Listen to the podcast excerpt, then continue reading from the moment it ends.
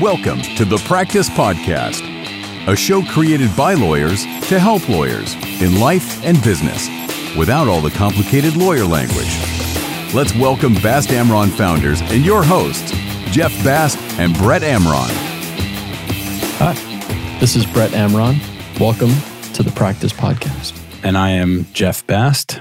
Hello, Brett Amron. Hello, Jeffrey. So today we want to talk about a problem that we have always seen, but we continue to see it. And I thought we thought it was worth discussing. And that is in the way that many business owners, particularly small business, small and closely held businesses, run their business. And this is an issue that we think would be relevant to not only business owners and entrepreneurs, but the corporate lawyers and transactional lawyers who represent and guide them. And the problem that we see is that many owners go to the trouble of forming corporations and different entities, and then they don't follow through on the formalities of having those corporations. They, for example, don't take a salary. They only take money out when there's profits. They pay personal expenses from the business. And so, and that's a problem. It's particularly a problem when we see these companies, either when they're embroiled in litigation or they're facing insolvency. But it's a problem that could be easily avoidable. And I know maybe we can have a debate about whether it's really a problem or not. Well, it is an issue, right? And it is an issue when we see it. But let's go back to the formation of the privately held, family run, or not family run company, the sunny day, right? Everyone's happy, going into business, whatever. We create this company, like you said. Why are you creating the company? Well, you know, we need a corporation to have it to insulate us from liability and to to have these formalities, right? To separate the individual from the company.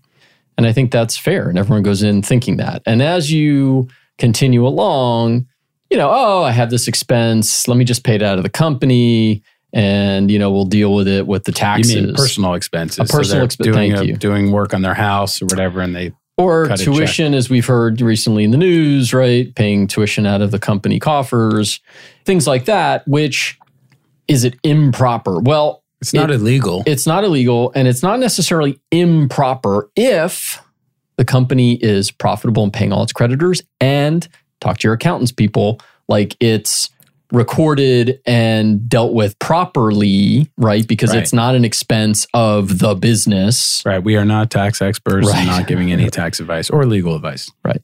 Read the fine print. So we are not. But the point is that if everything is fine and going along and you decide that, you know what, I want to pay personal expenses out of this business, and then you and your accountant record it and deal with it with taxes accordingly in compliance with governing law, then great.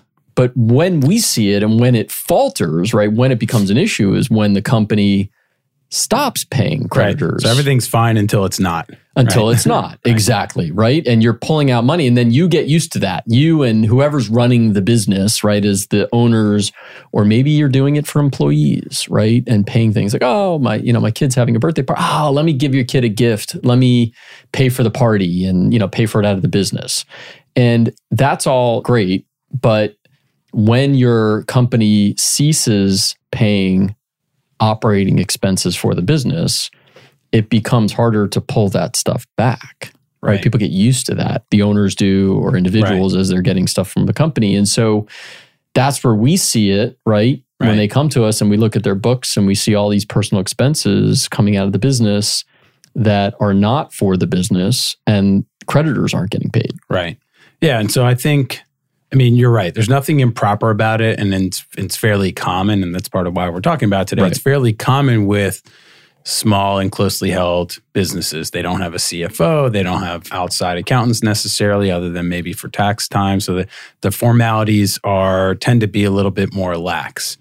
And that's fine. And actually the case law, you know, that case law generally treats closely held and small businesses a little bit looser for that reason. Right. But we lose sight. I think people tend to lose sight of why'd you do this in the first place? If you want to sell hot dogs, you can go out and start selling hot dogs with a hot dog cart. You don't have to form a corporation, but you form a corporation for purposes of shielding the owners from liability if those hot dogs turn out to be toxic and a bunch of people get sick or die.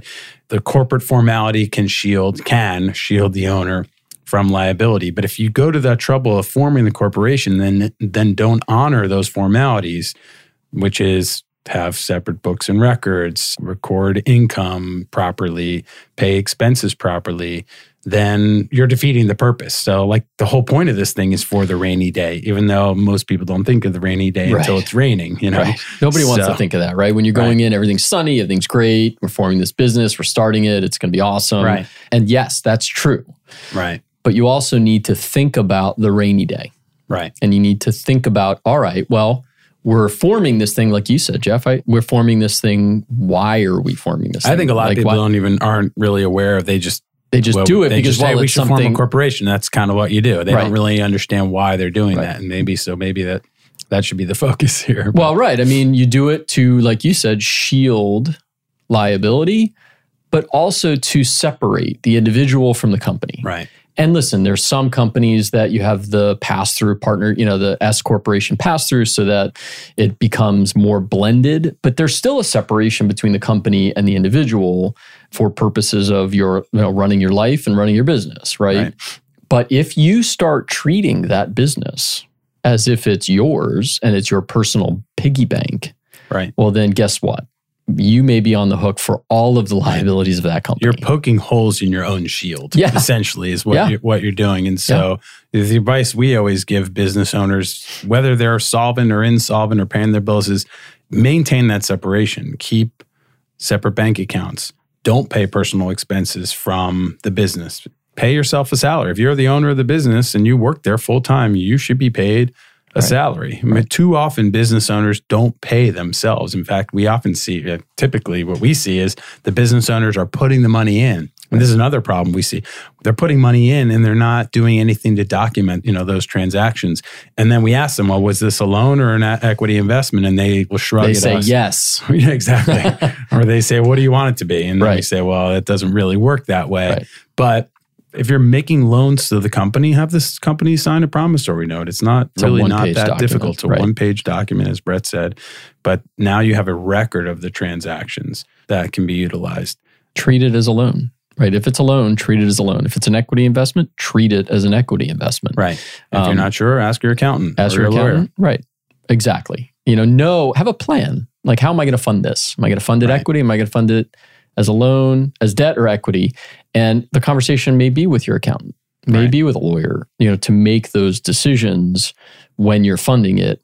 On the backside, I mean, I think you asked the question of why, you know, why do people do this? If they're forming the company, why do they get lax or why do the barriers get broken down, the formalities?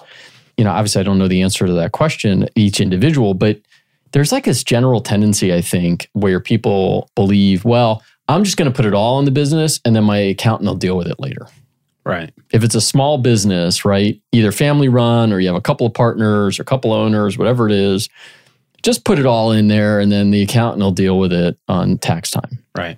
And I think there's a tendency to think that way. And if I can get the benefit of a write off and my accountant says I can, great.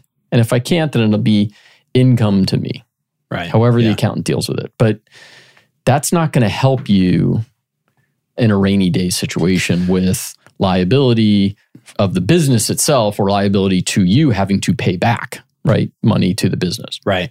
And there also there's a couple of great nuggets in what you just said. And one is, one is that you're exposing yourself in the event of a situation insolvency or a litigation event. But also the the flip side, you know, the other exit to a business is a sale.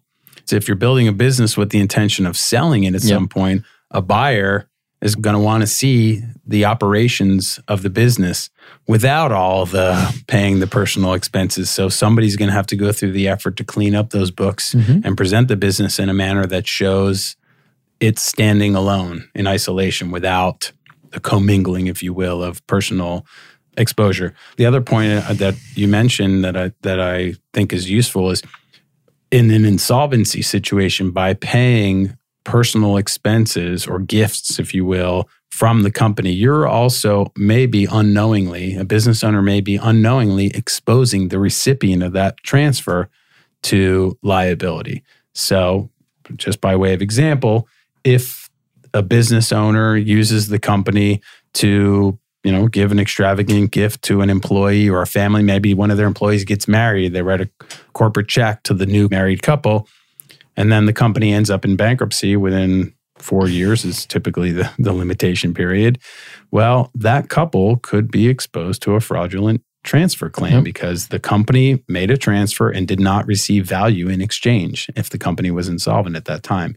So a lot of business owners who in the insolvency world when we're looking at a business that has either been liquidated or the subject of some proceeding we're going to take a look back at the four years of transactions and look for either patterns or transfers that don't look typical of that type of business. And we're going to scrutinize those uh, when we're representing a trustee or a fiduciary in connection with a, a liquidation. And those are the targets generally who got money here that wasn't performing services for this business? Yeah, I mean, you know, school tuition, I know that's been right. in the news recently, sure. and that's a big thing too. We see it all the time, right? Companies paying directly school tuition for the owners of the business right. and or, or employees even of the business. And uh, ultimately, what's going to happen, like you just said, Jeff, that a fiduciary is going to come in an insolvent situation. A fiduciary is going to come in and see that payment, that expense being paid is very clearly not a business expense. And they're going to pursue recovery from that school. Right. And the school, in all likelihood, will come back to you as the owner of the business who or whoever the beneficiary of that payment was and say, okay, we had to pay this back. You need to pay us now. Right. So that's going to happen. Listen, I again, I, I understand where the lax sure, attitude may sure. may come yeah. in. I get it. But I think you have to, if you're forming this business or you're running a business now, you have to just sit back and think to yourself, why am I doing this? Why is it in this corporate formation? Right.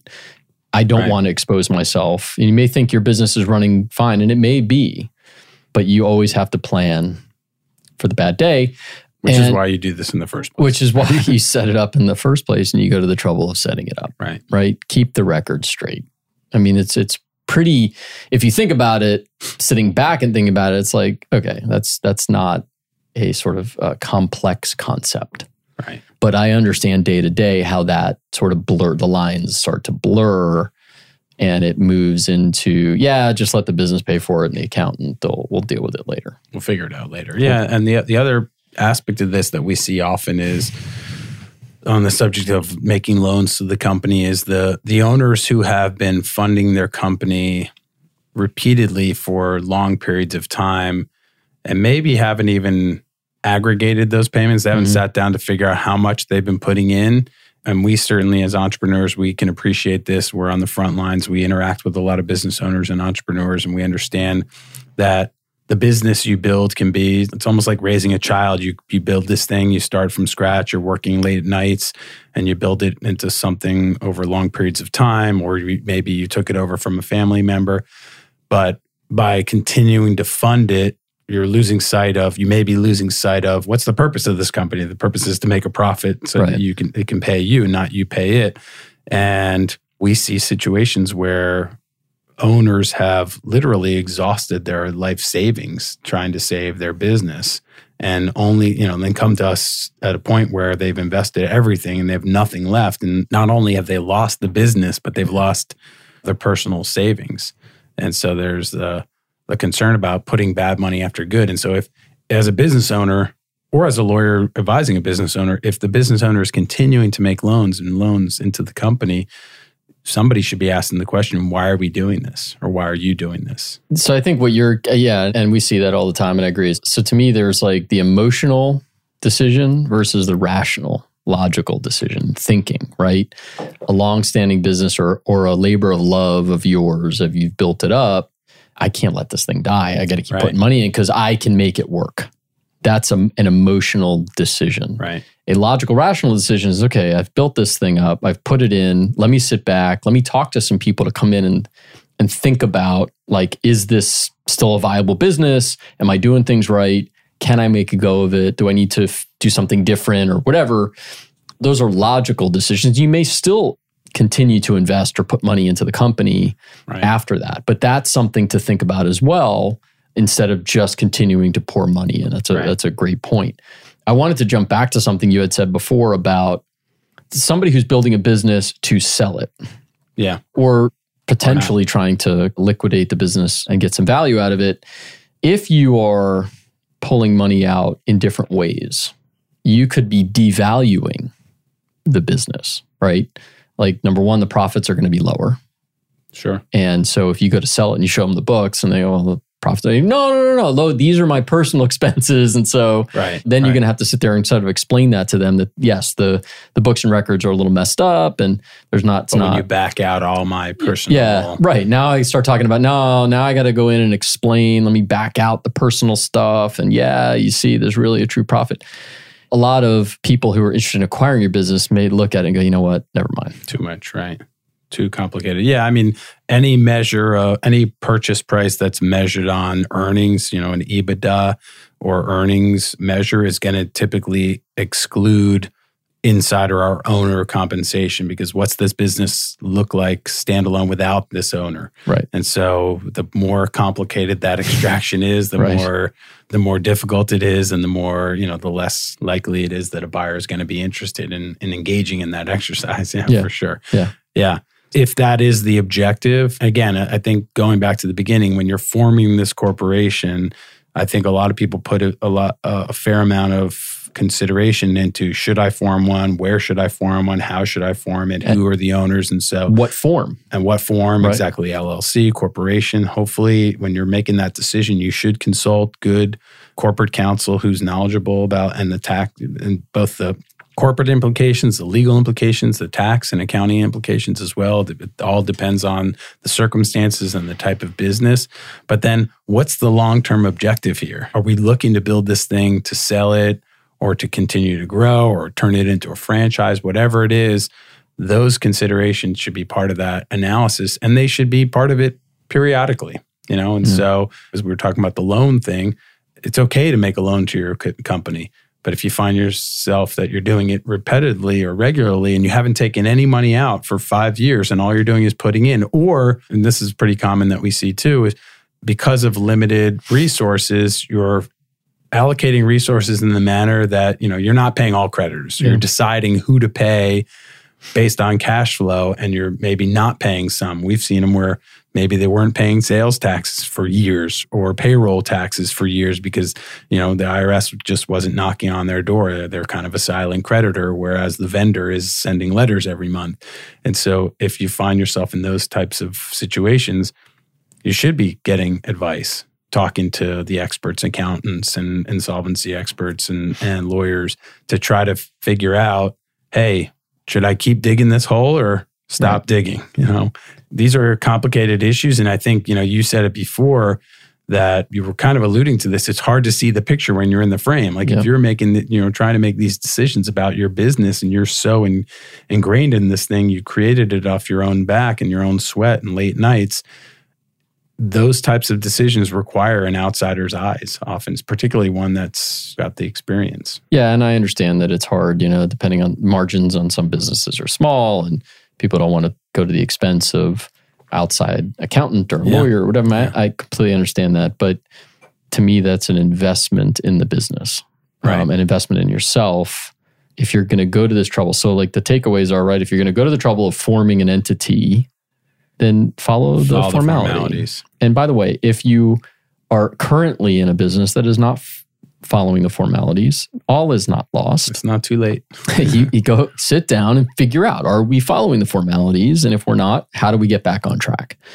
Because you just need to do that. There's a reason why you do that Right. from a legal perspective, from a tax perspective, from just a business perspective. Decisions are just easier to make when it's, hey, that's the that's the way we run the business. It's the formality of the business itself, and that's how we have to run and that's how we run it. Right. It's just an easy thing to do.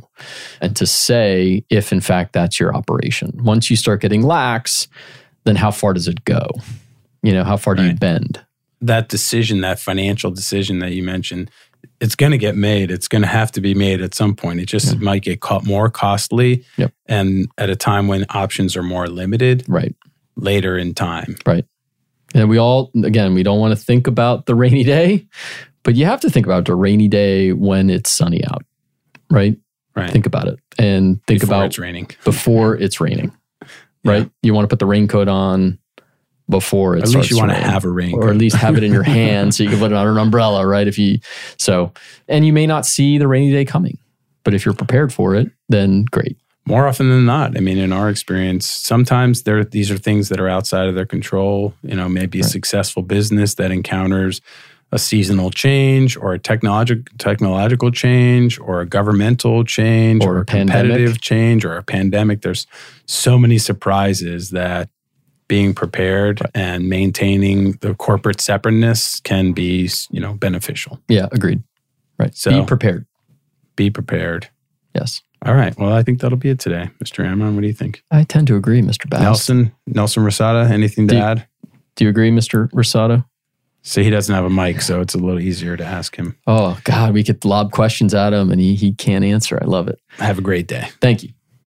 If you have any questions about this podcast or any other podcast episode that we've recorded, please check the show notes below and click the button to subscribe. We'd love to hear from you. We would love to hear from you. Subscribe. For more information on this show and other resources, visit bastamron.com and connect with us on LinkedIn, Facebook, and Instagram at bastamron.